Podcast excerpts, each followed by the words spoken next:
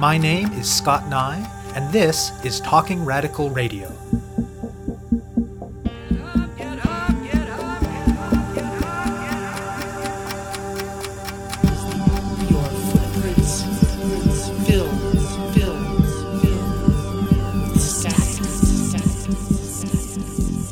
Hello, and welcome to Talking Radical Radio, where we bring you grassroots voices from across Canada.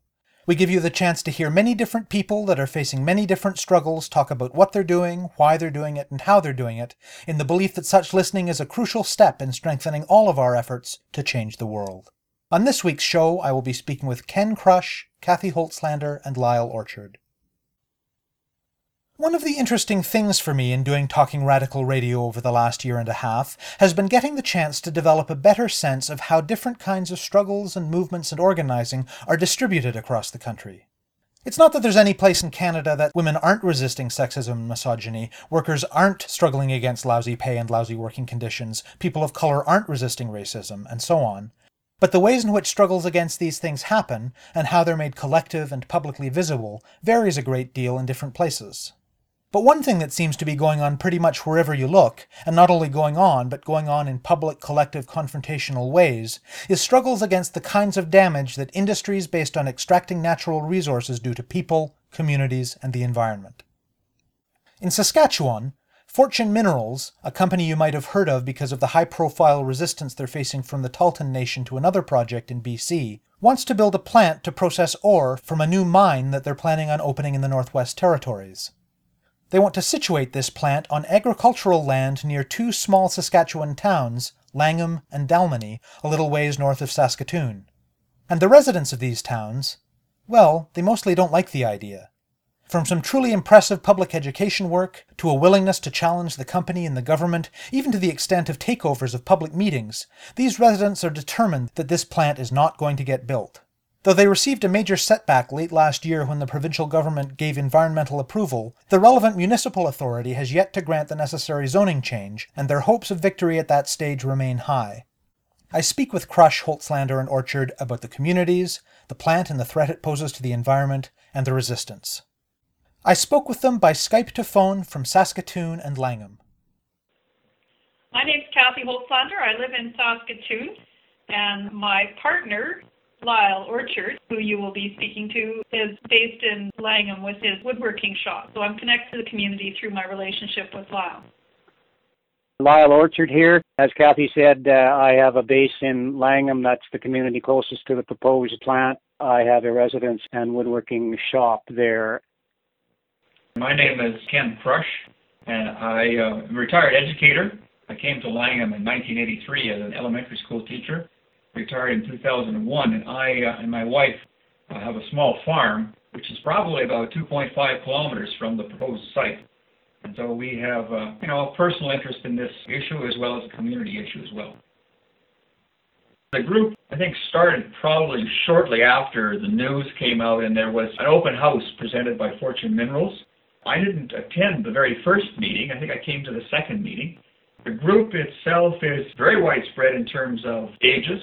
I would say in terms of politicalness. We have people who uh, are conservative, uh, right down to people who are probably from the Green Party in Saskatchewan. And we've come together because we have a common issue here. There's dairy farmers, there are ranchers, there are professors at the SIAST campus, acreage owners, business owners, so it's a really wide ranging group. We have a youth that comes from Dalmeny, and grade 11 youth that's there every night at the meetings as well, and his family. But the common, real common thing that brings people together is concern about water and environmental issues in general, but I think the water risk is something that everybody feels strongly about. The proposed plant is proposed to be built. The, the company bought land that it's situated. It's closer to Langham, but see, the towns of Langham and Dalmeny are only about 10 miles apart, and the plant is a little closer to Langham. It's about two miles, but that means it's quite close to Dalmeny as well, hey? That also makes it about 17 miles or so from Saskatoon, north of Saskatoon.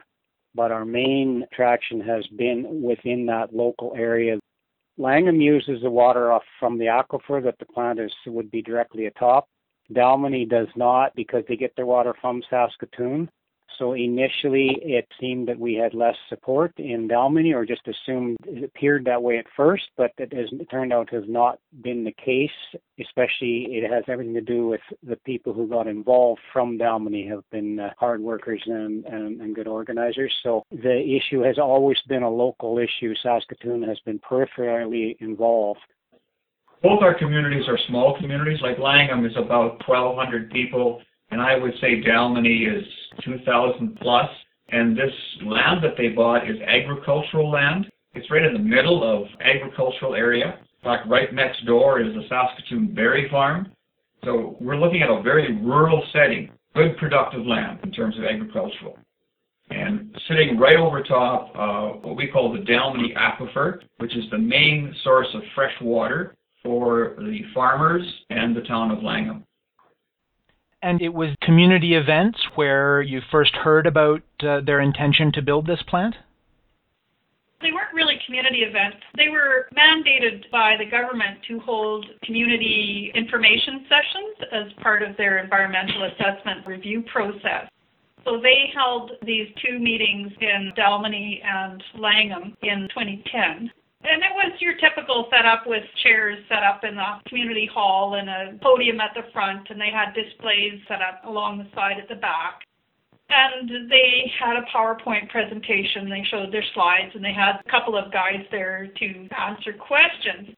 And at that meeting, there were a few people in the audience that were really keen to see this thing get developed. I think the main word that they heard was the word gold, because gold is one of the metals that they want to refine out of the ore that they want to bring from the Northwest Territories.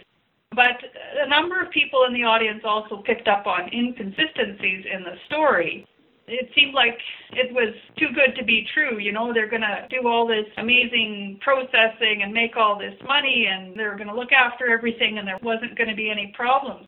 Yet on their displays, when you read them, you could see, like, well, gee, uh, for one thing, they were only going to make their wastewater storage ponds to handle a 1 in 50 year precipitation event.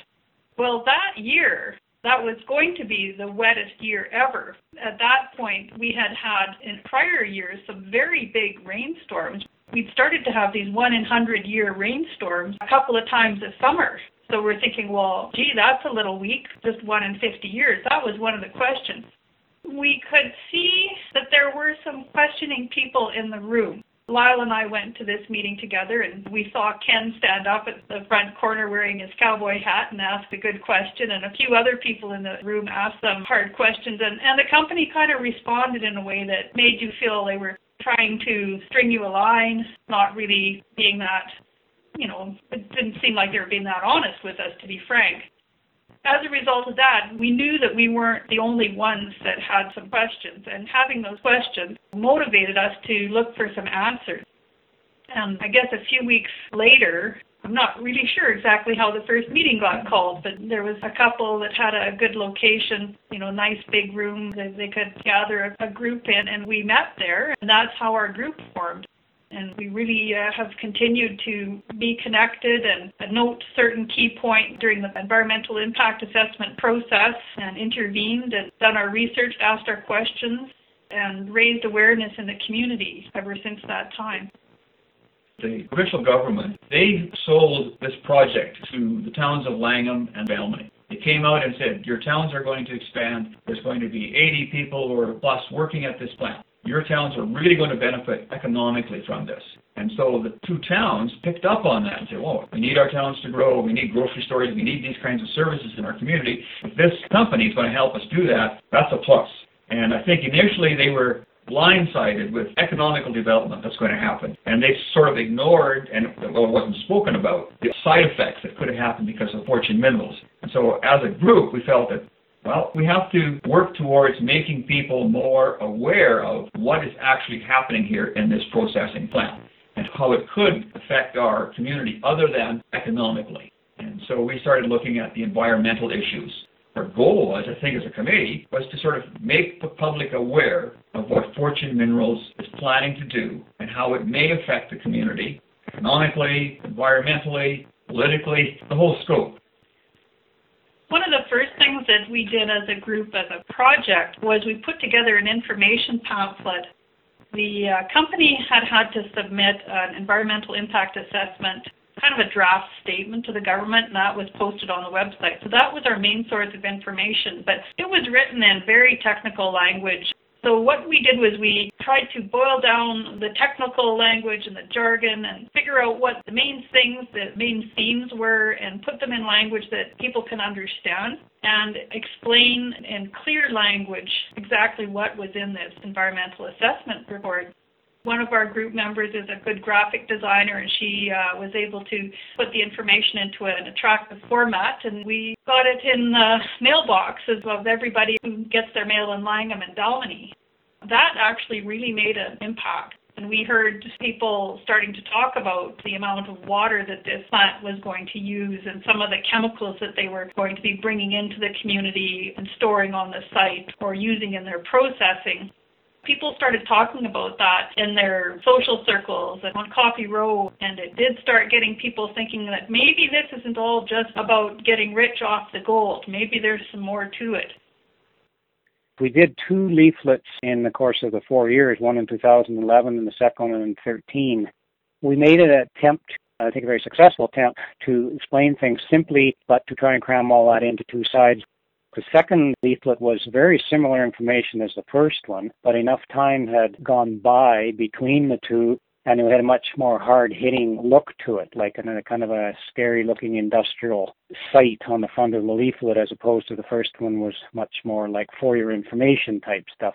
And as Kathy said, really noted people basically quoting directly from the leaflet so I think that was a key point to getting people in the area aware and talking and motivated to be concerned about this issue. I think one of the first things we did as a committee, we gave some direction to the Department of Environment because the Department of Environment appeared to us being quite lax about saying to Fortune Minerals, here's what we need to hear from you. Kathy was very instrumental in saying, oh, we need to ask much more serious questions about that. So we put together some letters, and I think there's about 11 people wrote letters to the Department of Environment and said, no, you've got to ask more stringent, tougher questions of Fortune Minerals in terms of when they complete their environmental assessment. So that was sort of the first thing that we did. And we were fortunate there that the Department of Environment listened to us and did ask those questions. So Fortune Minerals had to come up with a much more in-depth environmental assessment than they would have if we hadn't had that input. And it took the company about another two years before they had a final environmental assessment to submit to the government, which I don't think they were expecting. I think they thought they'd just be able to resubmit their draft and that would be good enough. The reason this has dragged on so long the initial flurry was when they did those PR meetings back in 2010, but then they, really went very quiet. I mean, that's why it was two years before we did another leaflet because from what we could understand, they were trying to get approvals for the actual mine up in Northwest Territories and were having difficulties up there because the Aboriginal uh, community which it was to be situated in had some grave concerns as well. And it's only due to a basically gutted environmental reviews that are going on around in Canada that they have been able to get it passed up there without a real full public review what did you do to deal with how technical it all is and how hard it is to get through all of that jargon to understand what they're really talking about? Back in 2010, when the draft document came out, I read it like I've got some science background and I've worked enough on issues in my job over the years that I have enough basic understanding to kind of get the gist of it. But there was words in this document that I didn't understand. So I just did this exercise. I went through it and I summarized it in plain language for myself because I wanted to see, okay, what chemicals are they using? What does their process actually do?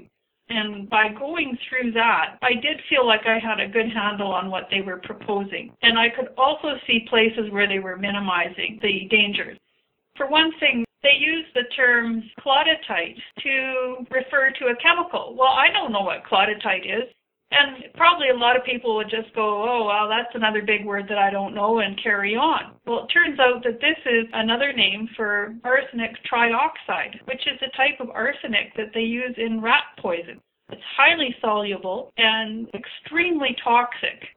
And if they had put arsenic trioxide in their statement, people would go, wow, that sounds really dangerous. But when they use words like claudetite, people go, well, I don't know what that is, and they just skip it. So every single word in that document that I didn't know, I looked up. That's also where I uncovered the actinolite. They said 2% of the waste in the waste pits was going to be actinolite. Well, that's the word I didn't know, so I looked it up. Well, it turns out that actinolite is a form of asbestos, or it can be. So anyways, yeah, the company was trying to get away with presenting information in an obscure fashion, using language and terminology that regular people wouldn't understand. So we basically used some pretty standard research skills. You read stuff and look up the words that you don't understand and make notes. I think it's important to know that it's really not that hard to do. I mean, you do need a little bit of education, probably a high school education in physics and chemistry to understand. But, you know, people should not be intimidated. If you have a technical document that you have to look at, well, just break it down into parts. Read it one sentence at a time and look up all the words that you don't understand, and it'll come together. And also talk to people that know more about this. So tell me more about the kinds of public conversations that have happened over the years among not necessarily people who are involved in your group, but just people who live in the affected communities. And I'm thinking particularly of the way that these things often play out with, you know, there's concern about the environment, but then there's also the pull of jobs. The interesting thing is Langham and Dalmeny are both bedroom communities for Saskatoon, and the reason some of the new people are moving there is because they have jobs in Saskatoon and they want to live in a nice small community that's friendly and peaceful. And so there really isn't an unemployment problem in Dalmeny and Langham. As people in both communities have learned about the process, they are more concerned about the environment than the jobs. I go to Coffee Row quite frequently just to hear what people have to say. And they don't talk about the lack of jobs. They talk about what's going to happen when the water's gone, what's going to happen when it does get poisoned. That's what they're talking about. I was going to say that the next process that happened just last December was the final offer for the public to submit. And Ken uh, was instrumental in organizing a, a local meeting in Langham, a letter writing meeting, really is what it amounted to, had a few speakers, including Kathy, just local people, and then encouraged people to take. We took envelopes that were pre-addressed, and it, it was an amazing success.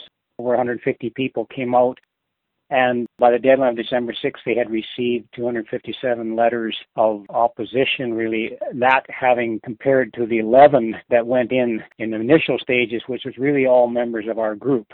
So there was a real groundswell growing there. Unfortunately, a provincial government seemed to totally ignore all of that and uh, approve the plant anyway. The provincial government came out with a 12 page approval of the project. It appeared to many of us who read it, they just simply lifted sentences directly from Fortune Minerals' environmental impact statement, it even had some gross errors in it. We felt that this government approval was very shoddy Plus, we felt it was an inside job because coincidentally, the very day that this approval uh, came out publicly, Fortune Minerals announced a public meeting to be held in Langham the next week. So we realized that Fortune Minerals had known all along they were going to get approved, or at least they had known for some time. People got angry uh, in our group. We were angry. So that meeting of February uh, following this approval that Fortune Minerals, I believe, was required to have another public meeting. This time they did it without a microphone. They set it up almost like a trade show. They had 13 stations around the hall, large community hall, with the PR people and glossy photographs and slides set up totally so that people would not have a chance to ask questions that everyone could hear. We had anticipated that and we came fairly prepared.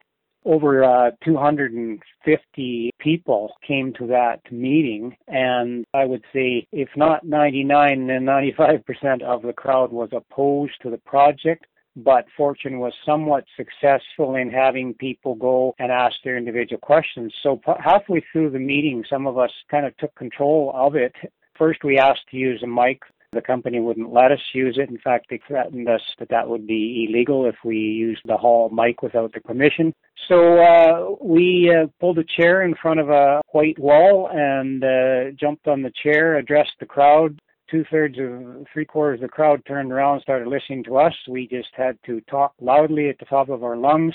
And uh, one after another, there turned out to be a dozen people uh, one after another stood on that chair and spoke to the crowd to thunderous applause. And so this was really, I think, an event where the public felt really encouraged to believe that we could fight this company. I think that was a real turning point in terms of the local public getting involved. We also had a demonstration outside. We had placards handed out, uh, leaflets Holtslander, Orchard, and Crush also talked about a second public information session that the company was mandated to hold in this period. This time, the company allowed for a tightly moderated session of questions and answers, or statements from the public and responses from company officials. Security presence was much higher, and demands for decorum from the facilitator were many and insistent. While the activists felt that this meeting continued the momentum of demonstrating the overwhelming public opposition to the plant, in the media the company used the fact that decorum was more or less maintained as a basis for claiming a quote silent majority end quote in favor. So after that meeting, is the next stage after that the zoning question? Well, once the provincial government approved the environmental impact assessment, the next barrier that Fortune Minerals has to overcome is rezoning. So as soon as that announcement was made, then the focus shifts to the rural municipalities' authority over zoning. So we then, uh, in, in, our planning group, then decided to completely focus on the RM and on educating the public and to pressure the RM. One of our key uh, strategies there is to formulate a petition, not a legally binding petition requesting a plebiscite. It's uh, requesting that the RM refuse to rezone the property. And we got mobilized and have had petition drives in Langham, and Martensville and up in the mall in Dalmeny, and many people, uh, local people driving around the country. That has been a key strategy we're using not only to get the petition numbers, but also as an educating tool because you get out there, you're talking to people, they sign their name, and then you know they're with us, you know? And it makes people feel like they can do something, have done something. They tell the neighbors. Very few people, once they hear about the petition or know about it, refuse to sign. And that gives voice to that so-called silent majority. They may not have stood up at a microphone, but by signing a petition, they gain a voice. And many people have said to members of our group, thank you for doing this. Thank you for everything you're doing. So I find that really encouraging and inspiring. I should mention that, the, you know, the internet has been a very handy tool for us. We have an email list in that letter writing meeting referred to back in December. We had people put down emails. We built it from that and other sources. So we have a uh, quite a large email list that we can get notices out quickly, and that way we can organize uh, these, say, a petition drive in a town. People come out, and then we also have a uh, blog, an education tool that is being used to people can sign into the blog and get more information about various environmental concerns and the company and things like that. We're kind of stymied by it right now. We thought Fortune Minerals would be at the RM Council table immediately upon getting their approval from the government, and they have not been there. And so we have this petition, and we're continually doing that, waiting for Fortune Minerals to come to the RM table and saying that we want to now ask for rezoning of this land and they haven't come to the table yet. And we're not sure why they haven't done that. We feel somewhat confident that we do have a majority of counselors on our side. They do not want to be saying anything publicly yet. That's wise of them because if they start speaking publicly against Fortune Minerals, Fortune Minerals will say, well, you're, you're biased already before we even came. So they're trying to keep themselves mum. Our hopes are that we can get them convinced that this is a decision that should not be made for our community. Our strategy is to wait until they have uh, asked for the rezoning, uh, and we will then present our petition. So it'll be kind of a like a final coup that we have. Council members have come to this, especially this last public meeting where the questions and uh, answers and statements were made Also, we sat in on a council meeting. We could not answer questions when Fortune Minerals was presenting their PR, and our sense was that the councillors, uh, several of them, are very opposed, and some are concerned. Personally, I think Fortune Minerals is afraid they'll be turned down and does not want to be turned down because they're still trying to raise funding in Asia and China for this project. They do not want any bad news on that front, so I think they're trying to string it along as long as they can. Maybe a, a little bit of a challenge is to keep our momentum up because the momentum this winter and the resistance has been the strongest by far. And so everybody wants to know when are they going to the RM. And the process being that even if the RM approved it in first reading, it has to go to second and to third reading. At second reading, they are required to have public hearings. So we would then organize people to come and speak to the council, and we would try to get dozens and dozens and dozens of people to speak against it. We hope it doesn't go to that because we're all busy people. We've put a tremendous amount of time into this. We all have jobs and careers. So we're hoping the council would turn it down at first reading. But if not, that would be the next step. We'd have to organize people to get to that public hearing and to present their concerns. This has really not been a not in our backyard fight. Many people, especially at this last meeting where there was, we had the three minute statements, people spoke eloquently one one gentleman saying, "Well, he's in his 60s. He may never see a problem with the arsenic. He may not live long enough." But he said, "It's these children. That little girl standing here. I don't know her, but he says she's why I'm doing this." This has been a really a fight from the heart with the locals for the future. Very few people are saying, well, it's not going to be good for me tomorrow. They're saying this is not going to be good for future generations, and we feel an obligation to fight it now. So we will uh, we will win this one way or another. You have been listening to my interview with Ken Crush, Kathy Holtslander, and Lyle Orchard, who have been working hard to oppose the plans by Fortune Minerals to put an ore processing plant on agricultural land between the small towns of Langham and Dalmeny, Saskatchewan. To find out more about their work, go to fortunemineralsconcern.wordpress.com. That's all one word, fortunemineralsconcern.wordpress.com.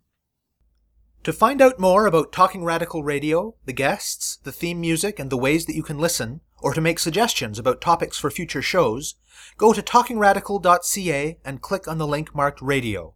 That's talkingradical.ca.